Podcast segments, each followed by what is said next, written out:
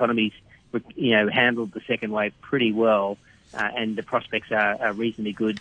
Obviously, subject to any third wave or any any uh, new strains that come through that might impact the, the country. And how is consumer spending holding up under under this lockdown and the spread of COVID? I think it's struggling to get back into, you know, certainly nowhere near 2019 levels, and it's nowhere near pre uh, pre-pandemic. But we're running into festival season, so we're running today. Of course, is Ganesh Chaturthi. There's a holiday here in India, and then mm. you run into um, uh, Diwali um, in the following months, and that that'll be a good indicator of how the consumer is because mm. they, you know, these are high spending seasons. So we'll mm. be watching that closely to see if the consumer recovers. Okay, Toby, have a good weekend. Thanks very much indeed. That's Toby Lawson, the CEO of Societe Generale India. You're listening to Money Talk on RTHK Radio 3.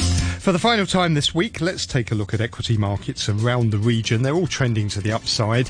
The ASX 200 is up 0.7% in Australia this morning. In Japan, the Nikkei 225 has risen about 0.6%. Uh, so far in South Korea, the Kospi is up about half a percent, and futures markets indicating a gain of about half a percent for the Hang Seng at the open as well. Thank you very much for listening this week. Have a great weekend. Please join me again on Monday morning at 8 o'clock. Do stay tuned for back chat in just a moment with Jim Gould, Danny Gittings. The weather forecast for today, sunny periods and a few showers. Very hot during the day, maximum temperature of around 33 degrees. There is a very hot weather warning in force. Going to remain very hot over the weekend and thunderstorms triggered by high temperatures. The temperature right now is 29 degrees, 76% relative humidity. It's coming up to 8.32. Here's Barry O'Rourke with the Half Hour News. A fire at a flat in Pak Tin Estate in Shek Kip Mei has killed one person and injured 11 others. The blaze broke out at about 2.30 in the morning and was put out by firefighters about 30 minutes later. The man who died was rushed to hospital after he jumped from the building. About 600 people were evacuated during the blaze. National Security Police have charged the Hong Kong Alliance in support of Patriotic Democratic Movements of China chairman Lee Cheuk Yan and the group's two vice chairs, Albert Ho and Chow Hang Tung, as well as the group itself, with inciting subversion of state power. More from Todd Harding. Officers have also charged Chow Hang Tung and four other members of the Alliance's Standing Committee, Leung Kam Wai, Chan To Wai, Tang Ngok Kwan, and Choi Hong Kwong, with failing to comply with the requirement to provide information requested by the police under the implementation rules for Article 43 of the National Security Law. The police have also frozen 2.2 million Hong Kong dollars worth of assets belonging to the Alliance. The case will be mentioned at West Kowloon Magistrates Court later this morning. The International Atomic Energy Agency has announced a thorough review of Japan's decision to start pouring a million tons of contaminated wastewater from the stricken Fukushima nuclear plant into the sea. China and South Korea have reacted angrily to Tokyo's plan. The BBC's Will Leonardo explains more. This water has already been treated even before it's diluted, so most of the worst isotopes have been taken out. There's one that remains, it's called tritium, and it's actually not hugely harmful for humans. So altogether, the Japanese government has made this case to say it's been treated, we're going to dilute it to a point that it's the, the tritium is less than you would get in drinking water, and we're going to flush it into the sea. The interesting thing about this review that they're conducting is that they've decided to go for a, a science-based approach, and that appears to be an attempt to calm fears because of the backlash against this. The United States has hailed the first civilian charter flight from Afghanistan since the American military withdrawal as a positive first step. Qatar Airways flew more than 100 foreign nationals from Kabul to Doha. They included 13 Britons and up to 30 Americans. Marina LeGree from the NGO Ascend is trying to get hundreds of girls from the minority Hazara community out on a flight out of the country. She said their situation is desperate. We're not next as far as we know, and we don't know what the rules of the game will be. These are young Hazara girls who probably will not be allowed to get passports and visas. So they're terrified. They don't feel that they can return home. They feel like they're dying a slow death already. And um, despair is starting to set in because, as I said, this is day 10. And uh, they see that if they go back to Kabul, it's a death sentence, basically. More news on the hour from RTHK.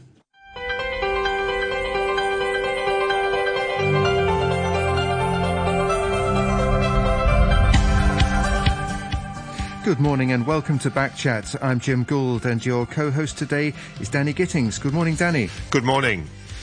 On today's programme, we're talking about global security ahead of tomorrow's 20th anniversary of the September 11 terrorist attacks against the United States. In Afghanistan, the Taliban, who were driven out of power after 9 11, are back in control and have declared a new government saying they want to live peacefully and don't want any internal or external enemies. Meanwhile, tensions are ongoing between leading world powers and regional conflicts are never far from the headlines. Two decades on from the attacks in the US, where are we now? How has global security changed in that period? We'll be talking to several experts. You can let us know your thoughts. Leave a message on our Facebook page, Backchat on RTHK Radio 3. Email us at backchat at rthk.hk or give us a call on 233 88 266. Um, joining us, we have uh, on the line from Australia uh, Daniel Flitton, who's managing editor of The Interpreter, which is published by the Australian uh, think tank, the Lowy Institute, and is also a former intelligence analyst for the Australian government.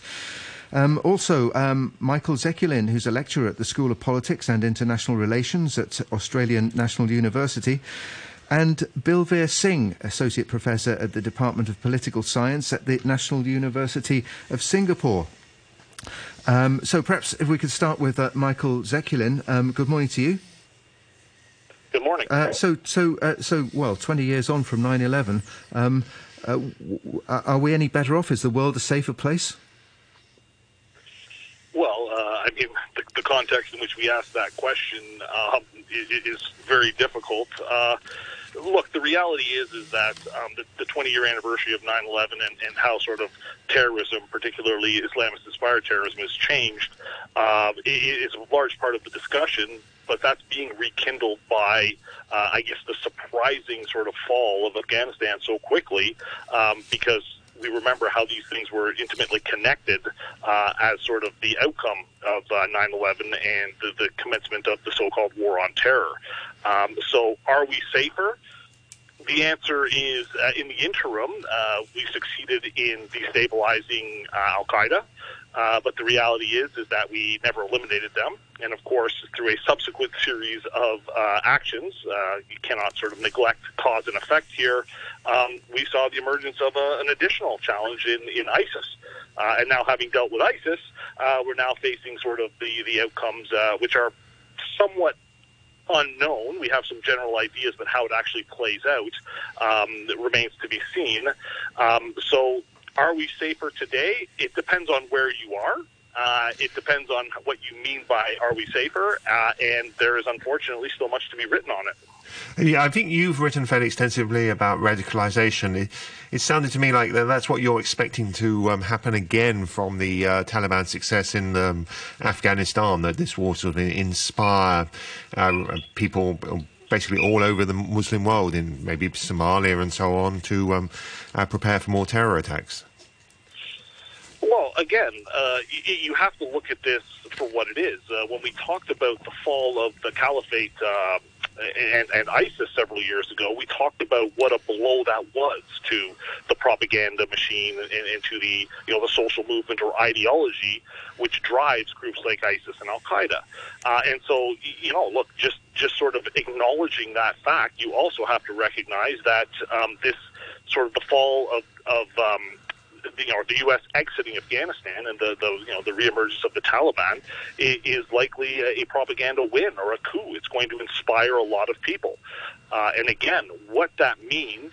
Uh, will that carry over into inspiring, for example, individuals in uh, the West, or will this remain sort of uh, regional or, or local?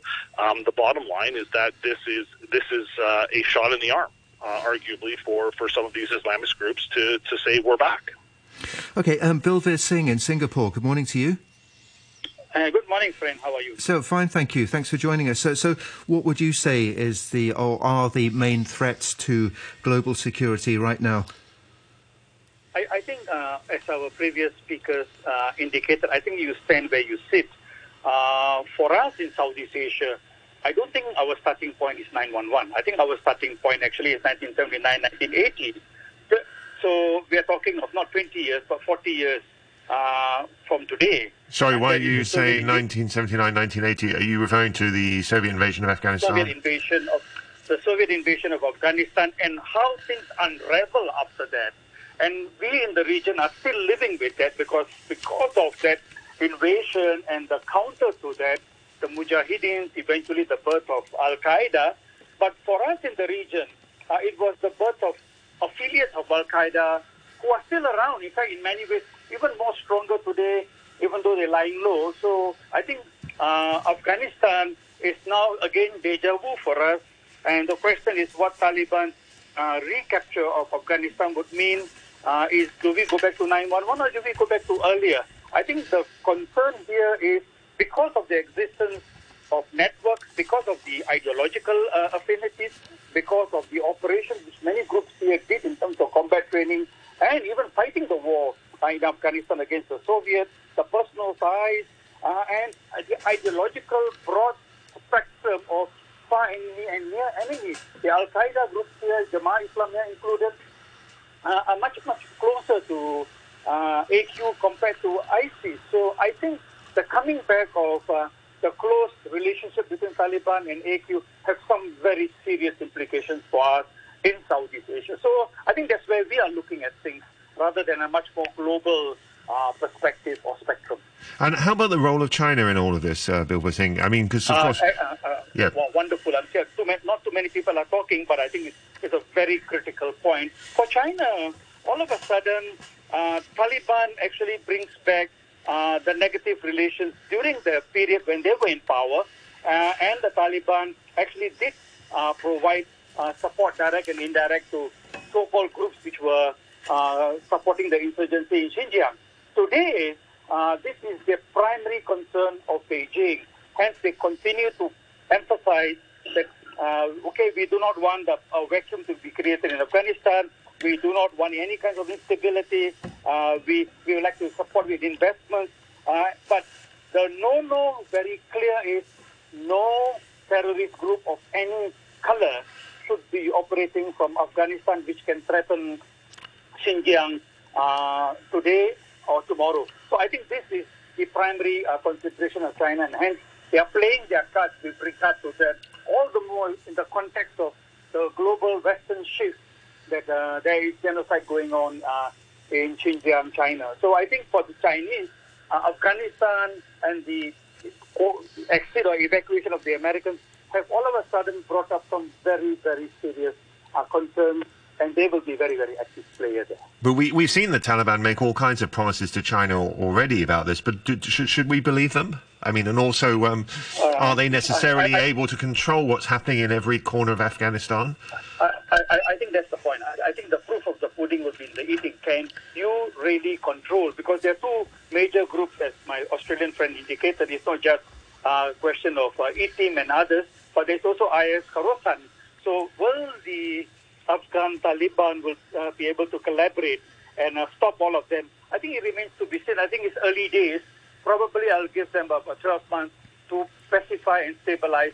And it may not happen. What if a uh, civil war breaks out all over again? What makes you so sure that the Taliban is united? I don't think uh, they are united. This is a united front. How long will the united front remain, say, between the Taliban and the Haqqani group, and so on and so forth? So I think it's too early. Your point is a very good one. Uh, it remains to be seen. I, I don't think this is one of those unknown unknown. Okay, well, let's bring in uh, uh, Daniel Flitton. Uh, good morning to you. Good morning. Good morning. Thanks for having me on. Okay, you're welcome. Uh, so, so far, we've been talking uh, mostly about um, Afghanistan, Taliban, um, Islamist uh, groups. Um, what, in your view, is the uh, main uh, possible uh, threat to global security on the eve of uh, the uh, 2001 attacks in New York? Oh, it, it is an enormous question, and, and much as Michael and Bilveer have both said already, I mean, it, it does depend on context. And I think what's different, what we what what I think we need to remember back 20 years ago is the the level of shock and surprise that these attacks caused. Uh, Obviously, thousands killed, uh, particularly in New York when the Twin Towers came Yeah. down. Al- al- yeah. Also, it- also it- sorry, I should have mentioned on, the- on the Pentagon as well, and also the plane that uh, crashed in Pennsylvania. Exactly. Yeah, Exactly, the, the, the four planes. And, and what what it was, what terrorism has been long understood to be is, is it was a weapon of the weak, but it was a weapon. The way in which they weaponised what the Al Qaeda weaponised the sort of modes of modern transportation, but also to make connections through our, our, our sort of globalised world, if you like, in terms of bringing bringing the, the danger to the West in the way in which it did. It showed an imagination which I, I think is the ongoing danger from a terrorist perspective is always that effort by people with malign intent to evade security measures. No matter how many times you uh, put in a, uh, extra extra metal detectors at airports uh, or, or whatever protections you put on a building, if they look for soft targets. So they moved away from trying to use aeroplanes, which was such a huge shock the way in which they did it.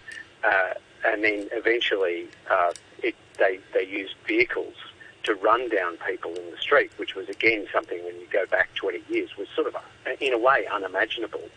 Uh, but also weapons, uh, putting together phosphate bombs, all sorts of all sorts of innovations, if you like, that terrorists were able to use. And I think if we ask the question, are we safer today than we were back then? Well, I think in some ways, yes, we are, and it's become much more difficult for terrorists to conduct the kind of large-scale attacks that we saw uh, occur with September 11. I mean, we can run through a whole list of events that happened in the 20 years after after the, uh, the September 11 attacks. There were the Bali bombings, the uh, 7-7 in London, all the way through to Paris uh, in yeah, 2015, and, and, there are many others that you could list. But uh, in a lot of ways, it was a, a, sort of sense of diminishing returns for the terrorists in terms of the kind of carnage that they were looking to uh, looking to inflict. That's not to say that each of those didn't have a, a, a, shock involved with them as well, but it wasn't to the scale of this September 11. So, how much of that is down to better intelligence? I think I think to some extent uh, there, there is there is undoubtedly better intelligence, better monitoring, better better ultimately just an alertness to the danger uh, and and when it's top of mind for governments, uh, then then there will be a lot more focus on it uh, and the opportunity to disrupt. We always hear of intelligence failures, for instance. We never hear of the intelligence successes because the intelligence agencies are careful about protecting their sources and their methods in that respect. But on the other hand, again, it does come down to the kind of nebulous motivations that these groups will have, and, and the, the danger has shifted. Uh, so there was perhaps uh, a sense 10 years ago that terrorism and the dangers of terrorism had to some extent fallen uh, into the background, but then surged. I think it was Michael who talked about uh, ISIS and, the, and the, the, change with ISIS. Well, the, particularly for Islamist terrorism, that has evolved too. The Al Qaeda and the, the, motivations that drove Al Qaeda back in, back in the leading up to September 2001, that's different from ISIS. ISIS and Al Qaeda uh, are rivals in a lot of ways, and we're seeing in Afghanistan now the, the local branch of ISIS, they call it ISIS-K uh, or ISK, that is actually the enemy of the Taliban. So they're fighting there as well. So these things these things become very complicated in that sense, and so the, the, the danger evolves. Is the ISIS model really gone now? I mean, uh, does the does of the the, uh, the ISIS already on defensive and the uh, the triumph of the Taliban in um, Afghanistan still sort of um, loosely connected with Al Qaeda? Does that really mean that uh, the ISIS model is dead? Uh, I don't. I don't really think that the Taliban loosely connected to Al Qaeda. Um, uh, but on ISIS itself, look, I it's a bit of a cop out, but I still think it's probably too early to tell. Uh, I think that that what's happened, there's still a, a, a badlands in Syria. There's still places like Somalia where there's uh, poor governance, and of course, we don't know how Afghanistan, what's going to happen and what, how it's going to evolve in Afghanistan now. So there, wherever there are those ungoverned co- uh, corners, and Mozambique is another example now where there's a if you like, a local ISIS franchise that is uh, that is causing trouble and is, um, has involved international deployments now in an effort to try and fight them. Uh, they'll they'll continue to move the ground to where they think that they can gain an advantage. So it's it's a bit like wrestling with smoke. You you, you don't quite you don't quite ever win. Mm. Um, uh, Bilveer Singh, um, we, have talked we've talked um, mostly about terrorism, but uh, in terms of tensions between the leading world powers, um, um, what stage are we at in terms of uh, possible threats to disruption to global security there? Uh, I, I, don't think we can compare this to the Cold War period. Uh, I, I, think things generally have improved, but competition has shifted uh, to a different arena, and more important, I think the actors have changed fundamentally. Uh, again, the question is where you are. Uh, I, am talking from the Asia Pacific perspective. Then, uh, Cold War, China was not where it's today. So today, the primus inter pares in terms of uh, whom are you talking about? I think is the West or U.S. in decline in China and their ascendant? I think these are the questions which we are talking about. And more important, the manner the Chinese have played in this part of the world, including Australia, is that uh, while they like to uh, talk about power coming out of the barrel of the gun, but it's in the non-military arena where they have been so sophisticated, economic, uh, person to person, party to party, and other dimension of soft power. So the manner of global competition today uh, is fundamentally uh, different. And uh, if we don't keep an eye on the other aspect uh, of uh, competition, then I think we'll wake up uh, surprised as to who has won. So Southeast Asia is almost totally dominated by the Chinese, not through military means, but non-military means, primarily economics. And then look at the university exchanges in this part of the world. I mean, I'm, I'm from NUS the number of Chinese students here, the number of Singaporean students going to China is unbelievable, unfathomable compared to the Cold War period. So mm. the scale, the nature, the character uh, of competition has changed, uh, shifted to a, a new era, even though we are talking of a zero-sum game of some perspectives. Uh, and things like Afghanistan, uh, things like uh, Syria, things like happening in Iraq, I think doesn't make uh, the West in general and the U.S. in particular look a bit too good. And I think under Trump, we really suffered, no TPP and so on and so forth. So I think the competition is on. The Chinese still got a very long way to go. The question is how will players on the ground here? I always say the Chinese are walking distance as far as Southeast Asia is concerned. Yeah. The United States is 10,000 kilometers away. And so I think uh, we need to fathom these things in mind. Increasingly, it's going to be in the non-military arena. And that's why I think in many ways the Chinese are doing much better. You're certainly right, yeah. I mean, it, it's not like it was in the days of the Cold War when the Soviet Union uh, was still in existence. Uh, a, a, lot of us uh, remember growing up during that period. Um, but, uh, but Russia, of course, is still a, a major factor. Um, um, how about, I mean, relations between Russia and, and the United States are, are not very good at the moment. Um, um, do you expect to see any development there, any improvement there? I don't see them going to war. Put it this way: put the worst case, put the worst case out. I think the competition is not going to recede. Uh, the Russians fear, fear, view, perceive that the West is on a march on their borders, and the Russians historically are very paranoid. Whether we agree with their perspective or not is a different story. But that would be the Russian perspective of looking at the West. But on the other hand, I don't think they can do much. Yeah, we have Crimea. We are playing games in Ukraine and Belarus and so on and so forth, I don't think they can go beyond their border areas. Um, this is different from China. So Russia will be still largely inward looking. I don't think Putin is going to last for too long. Domestically, they have a lot of issues. So that's uh, sorry to sorry to interrupt you. That's a brave prediction after how, how long Putin has survived so far. You think um, Putin is on yes. his final? You you do think Putin is on his final years? I don't think it's going to last beyond a particular period because there's also a lot of domestic uh, unhappiness him, especially on the economic arena. The youngsters, I think, have lost the youngsters. So yes, he has done well from many perspectives, especially the the Ruski nationalist perspective. But uh, look, uh, the law of biology says you cannot last beyond a particular period, politically or by or as a, in a human perspective. So he needs, if he cannot think of another guy who will take over from him, I'm very sure that the Putin system is going to unravel in one form or another. Michael Zekulin, would you go along with that? Uh, I would. I would just uh, simply point out that we do try to disentangle, for example, international security and in this context terrorism from the larger geopolitical issues. But the reality is, so many of them are inherently linked. And so, what I mean by that is traditional geopolitical competition, United States, China, Russia, um, has to do with sphere of influence. So, your concern is always, you know, a vacuum that exists or emerges in that part of the world. And what this means for the countries surrounding Afghanistan, uh, we're well aware. You know, China is in discussions with them, Russia's in discussions with them. That neglects to take into account the traditional uh, alliances or, or, or relationships that they've had with Pakistan.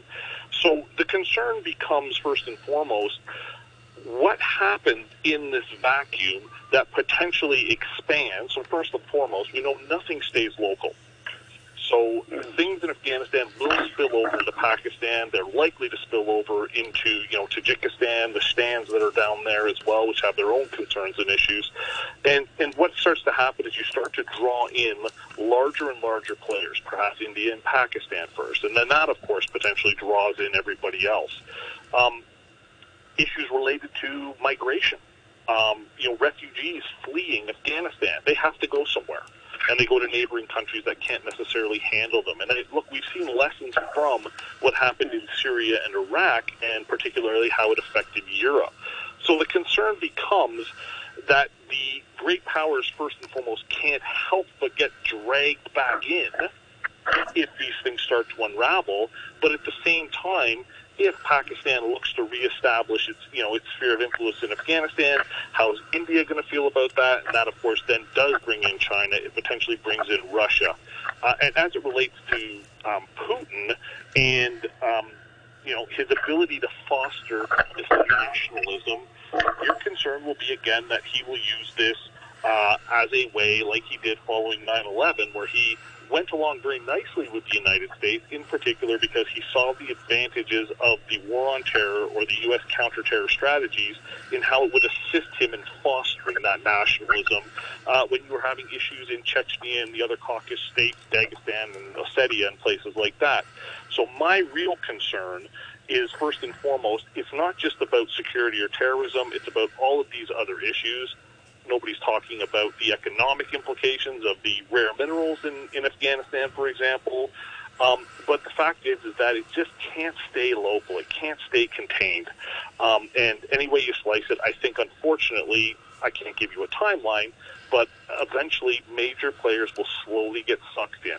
And where it goes from there, that's where the concern comes in, particularly India and Pakistan and their tensions, their nuclear weapons, and people have to step in to sort of, you know, um, arbitrate that situation, and that's going to cause some tensions as well, potentially. Uh, that's a very gloomy scenario. You, you seem to be stressing we're heading for some kind of explosion.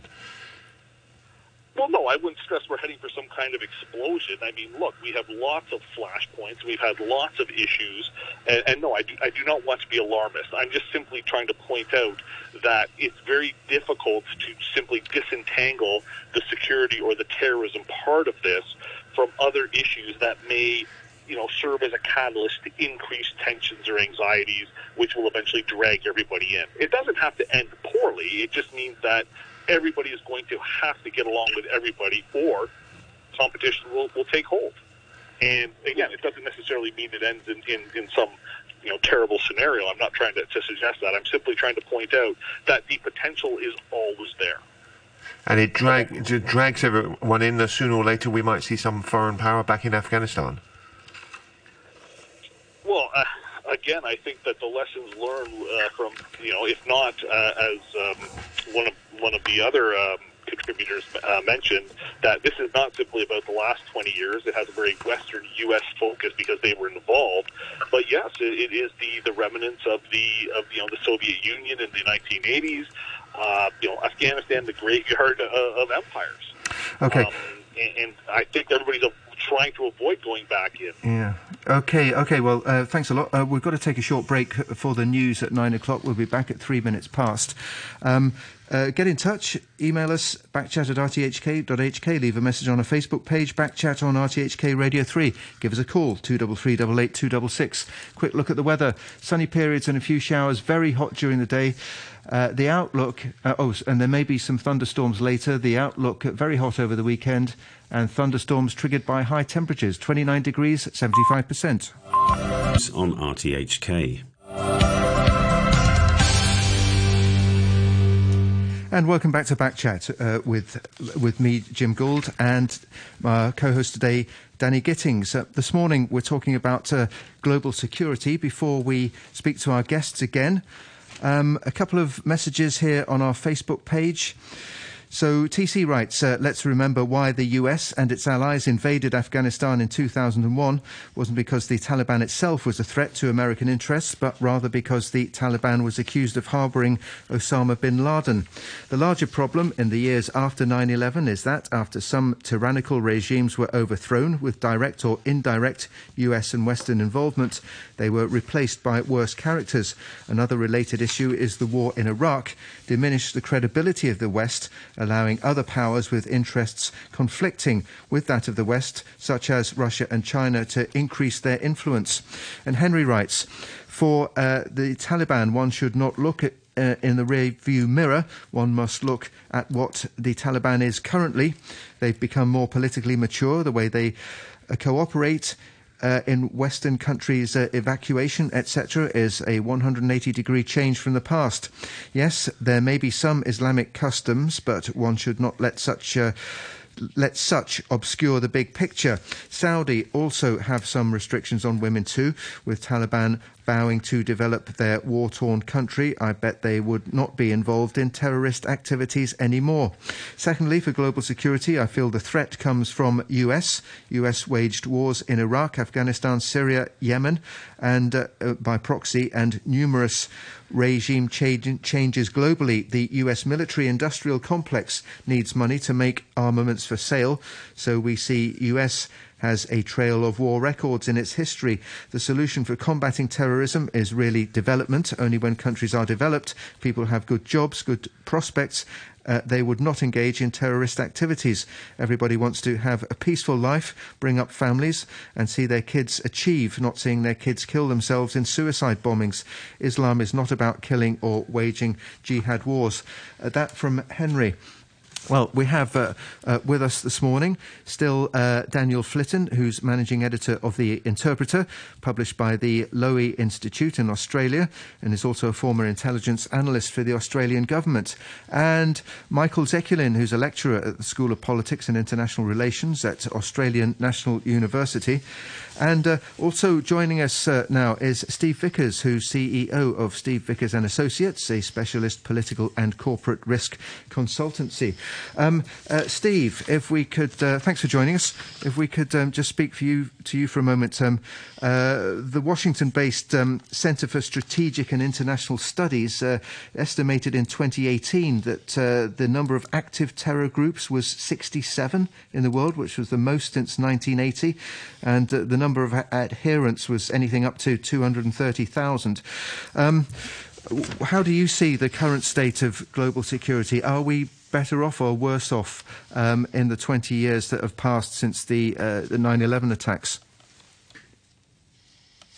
Hello, Steve. Steve Vickers, you there? Morning. Yeah, morning, morning. morning yeah.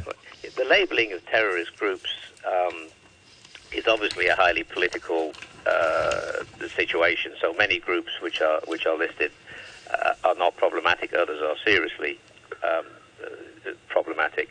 As it relates to, to Afghanistan, obviously we've end, we've just ended a what appears to be a 20 years war. Whether it's ended where it began or, or didn't it is a, is a question for, for debate. We have um, a disintegrated um, Afghanistan uh, led by a Taliban, which is not much different in reality um, from the, the, leader, the, leadership team last time. The guys from Doha who were negotiating uh, with the U.S. seem to be have seem to be um, somewhat sidelined. Um, so the composition of, of Team Taliban is, is, is not much different. of interest as it relates to national interests and, and, and perhaps how how other countries view ter- terrorist groups. China has already engaged in some discussions uh, on the edges with the Taliban. Uh, edges, reports are just uh, seeping out now.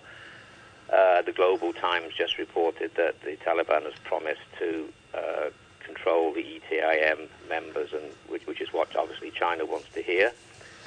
Uh, the situation is Afghanistan is utterly bankrupt. Um, the, the, 20 years uh, of Western intervention basically has turned it into a uh, in, into a welfare recipient, um, so that the next powerful person will be the one with, with the most money to spend, and that will be China via that will be China via um, Pakistan. Uh. Pakistan's role in all this um, is is very dark. Um, uh, again, it would appear that elements of the Pakistan military were um, assisting the Taliban in supporting their in, in, in, structuring their new government, giving them advice. Uh, so it's a uh, it's a um, it's a main player. So the, the, Chinese have the money and the, perhaps the ability to uh, to do something, but the uh, the parlous state of what the Taliban is, the state of relations with other people. Um, uh, again, people have made assumptions that they're okay with Iran. That's not what we're seeing. Um, so people are beginning to make assessments as to terrorism as it relates to aviation uh, uh, uh, and the like associated with with this. I mean, I think the danger is that the West, are, to a certain extent, fighting yesterday's war. I mean, the, the, the, way forward is different from focusing all our efforts on um, doing the right thing, which is obviously helping people that have supported the uh, the Western effort. But actually, uh, the way forward is to look at what Pakistan is up to. China and the US, China and Pakistan will have one regime. There are some bad players around. Uh, that there are rumours which are unconfirmed that a, a nation state um, engaged in um, disinformation at the time, causing many people to, to rush to the airport because they received messages on their um, mobile phones suggesting that if they went, they, would, they could get out, uh, and some other messages. So obviously that would not have been done by the Americans or the British who were on the ground. So it's still unclear as to who was behind that. But there are some um, uh, unfortunate players going on as I say, there's been it's early, very early days, but uh, it, it's um, we're living in quite unforeseen circumstances. Other other threats, for example, the Taliban have a history of destroying religious uh, uh, religious um, uh, objects, like the Bamiyan Buddhas. Right, and there are some others which are very precious to the uh, um, which are very precious to Sunnis uh, which again, if they start blowing those up, uh, uh, could could destabilize the situation. Um, I won't go into sordid details, but could destabilize the situation quite badly. So it's really quite a um, it's really quite a loose uh, situation. Uh, but in the end, as I say, it will come back down to who's got more dollars to spend. I mean, China's promised uh, 200 million yuan worth of uh, aid to Afghanistan, including food supplies, coronavirus vaccines. Um, Afghanistan is not part of the Belt and Road Initiative, is it? I mean, do, do, do you think is there, is, is there any possibility in the future? Do you think that it might become so? I, I, don't know. Uh, I, I, need to have a look at that. My, none of my core clients are currently uh, in there. I think China's main interest is to contain is, to, is related to, to containing Islamic terrorism in the West uh, and in particular this East Turkestan Islamic movement, although it's just more just a name than a, uh, it's more of a concept than a, than a, than a organized force. But China's very concerned uh, about that, and that's why one of the key reasons why China, probably through Pakistan, uh, will engage. And you, you, you, you, of course, advise clients on uh, political and corporate risk, and um, yeah, I'm sure you've given advice in the past to clients who are, who are worried about uh, te- the threat of terror attacks, and presumably there's less call for that sort of advice in these days of um, much less international travel, and um, it is, is not something that figures on people's horizon quite in the same way. Well, aviation, obviously, sadly, we all find ourselves in this no travel or very little travel bubble. So, yes, from the aviation point of view, that is true. But the areas that we're talking about this morning, obviously, the, largely landlocked. Uh, uh, travel across borders is is, is, is, is quite easy. And it's very porous borders. Um, so yeah, I mean, it, it, it, it's aviation is down, but other stuff, uh, other issues um, that are there all the time. But if you're sort of a company in Hong Kong or something like that, I mean, in the past, I mean, companies in Hong Kong, we used to be told that the uh, threat of a terrorist attack in Hong Kong was moderate sometimes. I mean, that companies, that sort of thing did figure on your horizon. But in these days, when um, nobody's travelling, it presumably doesn't in the same way. Well, definitions of terrorism, of course, is, uh, could take it could take us a whole day. But clearly, we we have a national security law here. There's been a, a very significant crackdown. Um, uh, so I would think you know, Hong Kong is a very hard target, A, to get into now, and B, uh, uh, and B, to operate in. So uh, from a purely selfish Hong Kong point of view, uh, this, the threat is, is, is moderate to low. Looking at the global stage, one of the main changes that's happened, well, at the start of this year, of course, is a change of leadership in the United States. So, no more Donald Trump. Now we have President Joe Biden. Um, Daniel Flitton, um, do you expect that change to make a, a, a huge difference? Uh, I mean, I mean, a, a, lot of the initiatives that Trump put in place are still in existence, aren't they? I mean, it, it hasn't as though it's not as though there's been a sudden uh, change of direction in in uh, international um, uh, policies and relations? And Daniel no, Flitton? but yeah. personality personalities always matter, and you, you only have to think back a couple of years to the huge focus that there was on North Korea uh, during the early days of the Trump Trump administration, which which was pretty scary in a, in, uh, there was a, an enormous growing fear about fire and fury and the prospect of a conflict that could grow from that, which then evaporated almost as suddenly once Trump and uh, Kim Jong Un had their summit together and they, they, they talked the talk of diplomacy, whether they actually got anything done or not. So things can change very quickly, and a lot of that depends on personalities. And I don't think a Joe Biden would have uh, offered to do a sit down summit with the North Korean leader, for instance. So, as much as Trump was a disruptive figure, not all of his disruption uh, was necessarily, I'm going to say this carefully, but necessarily negative. I, I think, just to sort of go back to the bigger picture, I, I don't get a sense uh, that China would take a great deal of joy, for instance, in the US humiliation in Afghanistan. At least not the not what's unfolded in the in the last few weeks.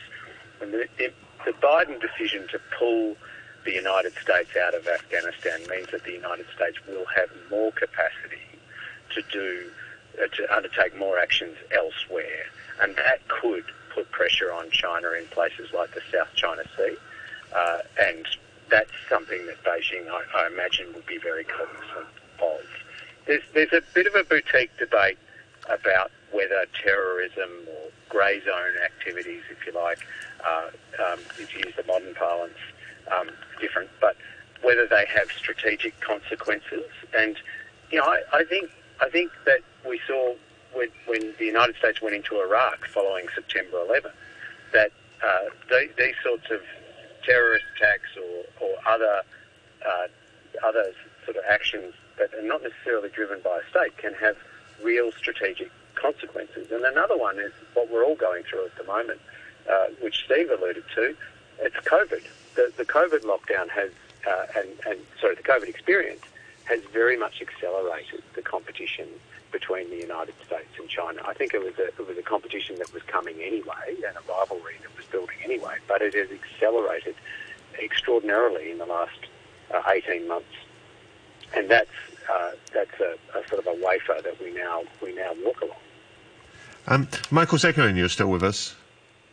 Yes. Yes. Um, how about your thoughts on the impact of uh, Sino-US rivalry on um, on the war on terror? I mean, the, the, the big contrast now, isn't it, between now and 2001? In 2001, uh, Sino-US relations were pretty good, and there was sort of a, you might say, almost a u- united stance on these sort of things. And it's not so clear that that would be the situation today. No, uh, I mean I agree completely with the with the point just made, in particular about uh, the ability to shuffle resources now that you've wound down, you know, the what you've done in Afghanistan and your ability to redeploy resources. Um, I would just again sort of mention, and this this applies as well in the context of the the, the changing uh, president in the United States, uh, is uh, actually and COVID, I guess in certain context, is the rise of the sort of the fragmentation um, or polarization which has been growing in the United States. And again, you talk about you know whether this was a you know uh, brought on by Trump or, or whether Trump is sort of the result of this over the years. Um, the bottom line is that you know there is a, a tremendous amount of and again we're not going to say terrorism, but we're going to say sort of um, uh, political violence or violent extremism, extremism on its whole, and then you know some who are crossing that Rubicon from from you know violent sort of ideas and, into taking action on it in the U.S. Uh, and again, what we're seeing right now is is that you know the U.S. has has some issues in their own house that they have to take care of. Um, and obviously, with the, the difference in, in government, uh, democracy in the United States uh, China has a, a distinct uh, advantage, unfortunately, and I don't say that flippantly, in their ability to quell internal dissent or to sort of, uh, you know, um, hold things together with a little bit more of a heavy hand than the United States does.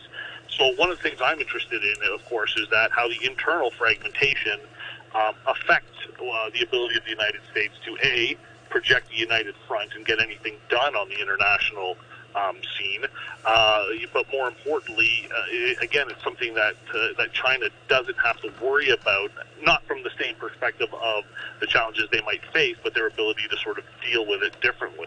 So, so again, just a distraction for the United States, which might inevitably affect their ability um, to stay focused on um, things internationally when they have so many problems um, happening domestically right now. Okay, um, uh, Steve Vickers, uh, a bit of a wild card factor in this part of the world, if you like, and that's uh, North Korea. Um, uh, it seems they're continuing to develop their nuclear arsenal. Um, there's mentioned a little earlier of the, of the summit between Trump and uh, Kim Jong Un. Um, how do you expect Joe Biden is going to deal with North Korea? I, Biden can deal with it to a certain extent. It's uh, Xi Jinping who is the, the big player in town, I think, as it relates to, to dealing with North Korea. Look, they're in desperate, desperate financial trouble. Um, the great leader himself, I don't know if you saw it more recently on the TV, appears to have lost a lot of weight. And I think in his, I don't know whether that's to show the people that he's with them or whether he's just lost a lot of weight. The country is in deep, deep financial, the deep, deep trouble. The one card they have to play to get noticed is the is the nuclear card. So I think we're going to see this uh, come up as an issue over the over the coming months, uh, and largely it's, it's, an issue to take take notice of me. Um, I need you know I need help. Is that is it going to be very destabilising? Do you think for the region? I, I don't think China needs this right now.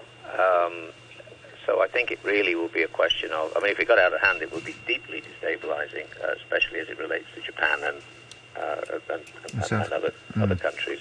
But at, the, at, this point, this is a it, it, it's him uh, drawing attention to their ability again, using the only tool that they that they have in the box.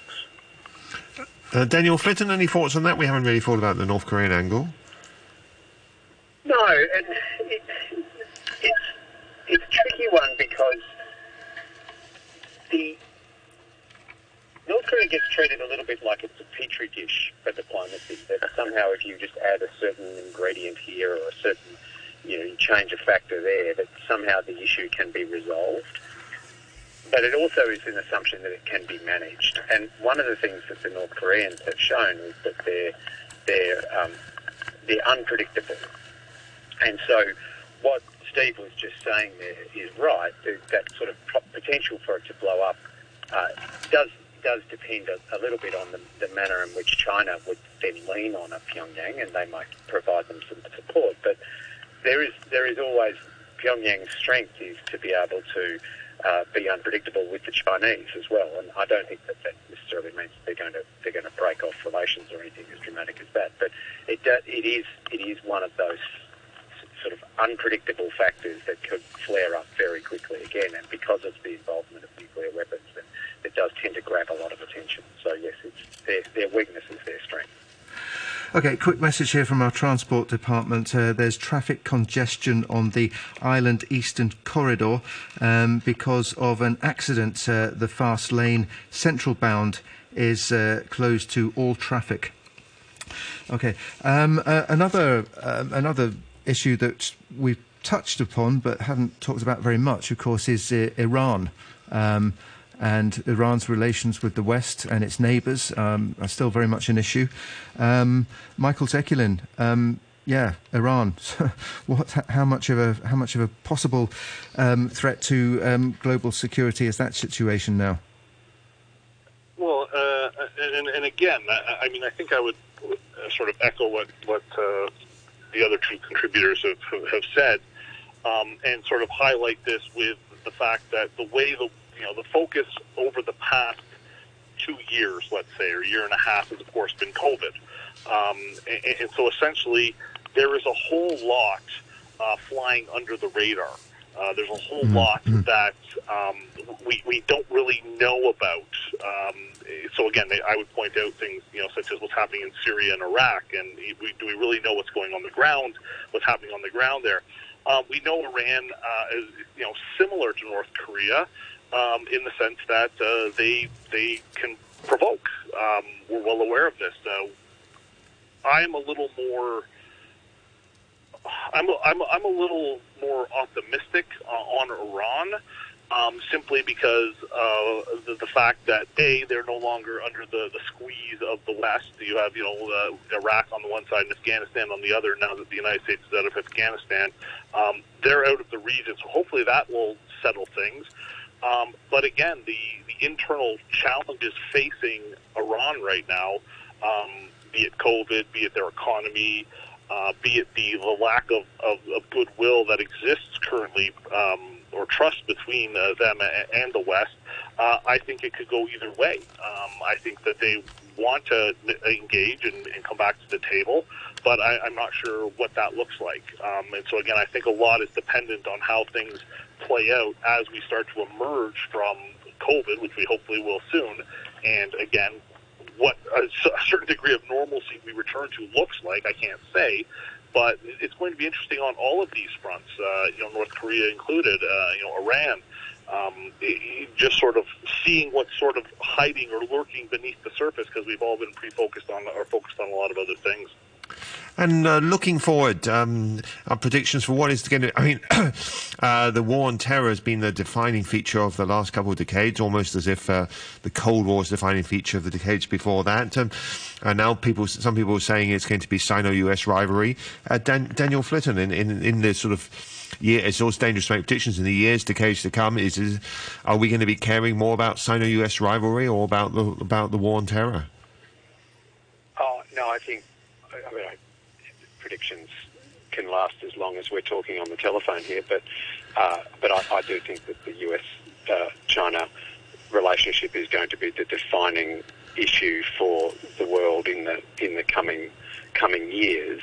Uh, the, the, that's not to say that terrorism issues won't won't rear rear their head, and it's not to say that other transnational problems like a, a COVID pandemic, uh, which caught us by surprise, uh, won't also uh, gather a whole uh, um, government attention. But the, the US-China relationship is spiralling. Uh, it is it is breaking apart in the sense that there is a technological divide as much as there is now a political divide. And so, whether you know, comparisons with the Cold War are fraught, but that uh, there is a tension between the United States and China, and in those tensions, little issues can then become the spark to, to light a bigger fire. And in the news break earlier, there was talk about the, the, the, the, the challenge that was being created by Japan releasing water from the Fukushima reactor into into the into the ocean. You never know something like that even can become a source of tension, which then piled on other issues, which piled on, say, a, a freedom of um, navigation operation that's conducted in the South China Sea. All these things can create stress and tension. Ultimately, at the end of all of this, there are people, leaders as people who make decisions and when making decisions under stress can make bad ones. And we've seen in the United States their capacity to make a strategic mistake, such as the invasion of Iraq. Um, we've seen China make some, some extraordinary mistakes over the years too. And the prospect of that turning into a hot war would put the kind of events that we've been talking about with, with respect to September 11 would, would put them into a pale shadow if there was a, a, a conflict between the great powers. Steve Vickers, the Sino-US relationship replaces the war on terror as the sort of dominating global theme in the decades to come. Well, I think big picture, uh, the US has just been through a disastrous loss of prestige far beyond Afghanistan. That unfortunately could cause um, other powers, China included, to consider perhaps that the, the US is not as strong as it was or less likely to react. In the end, America is a fox. It has an interest in many different things. Uh, and China is a hedgehog, and its primary concern is Taiwan, China, the South China Sea, and what have you. Uh, China will continue to focus very strongly on that.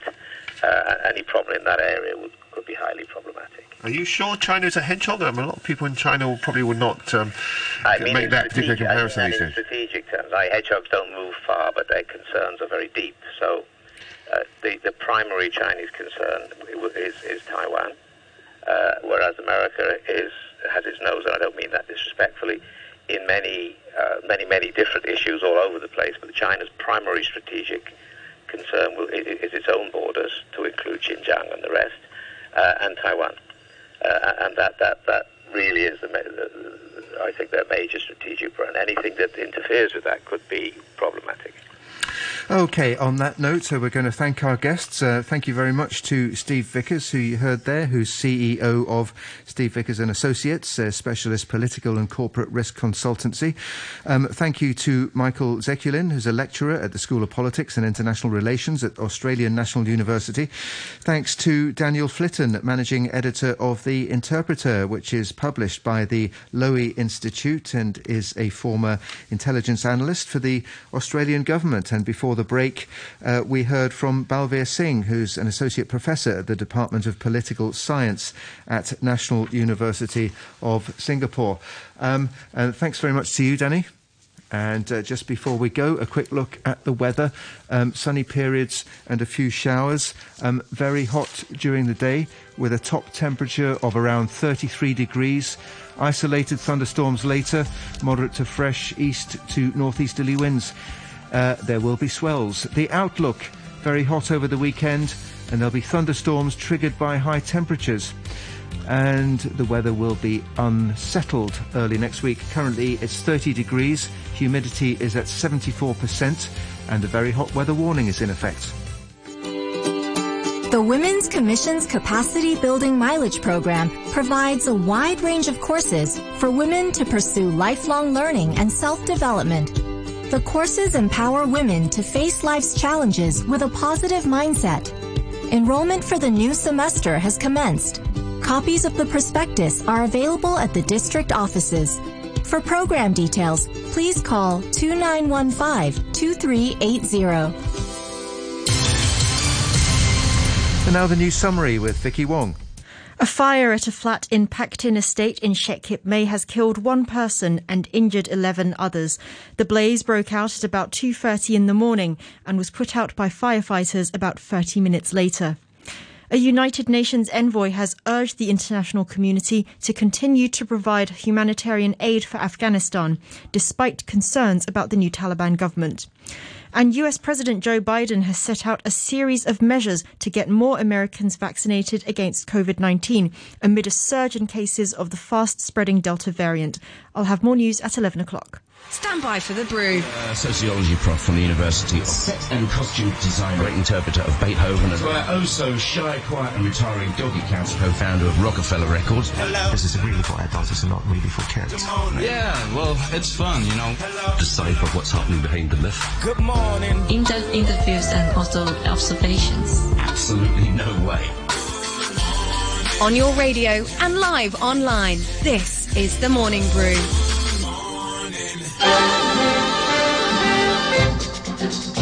Morning. Welcome to Friday. Here on the Morning Brew. A musical one for you this morning after 10. We're going to welcome the wonderful and now Hong Kong based renowned concert pianist Robin Zebaida. So later in the month, He's going to be presenting a recital at City Hall of music by the composer that everyone's heard of, but kind of when pushed, you can't really say an awful lot about. That could be because the amazing Franz Schubert died at the age of 31 but he certainly fitted a lot into those handful of years. Well, after 50 days hard at it in Tokyo, delivering top flight Olympics coverage to you, our roving man of sport, Danny Hicks, is firmly back in Hong Kong. So sports and all returns to its normal time. And after 12, we're off to the movies with our resident critic, James Marsh. Join Marshy and Danny on Facebook Live with your all important comments and questions. 27 minutes to 10 o'clock. New order, Blue Monday.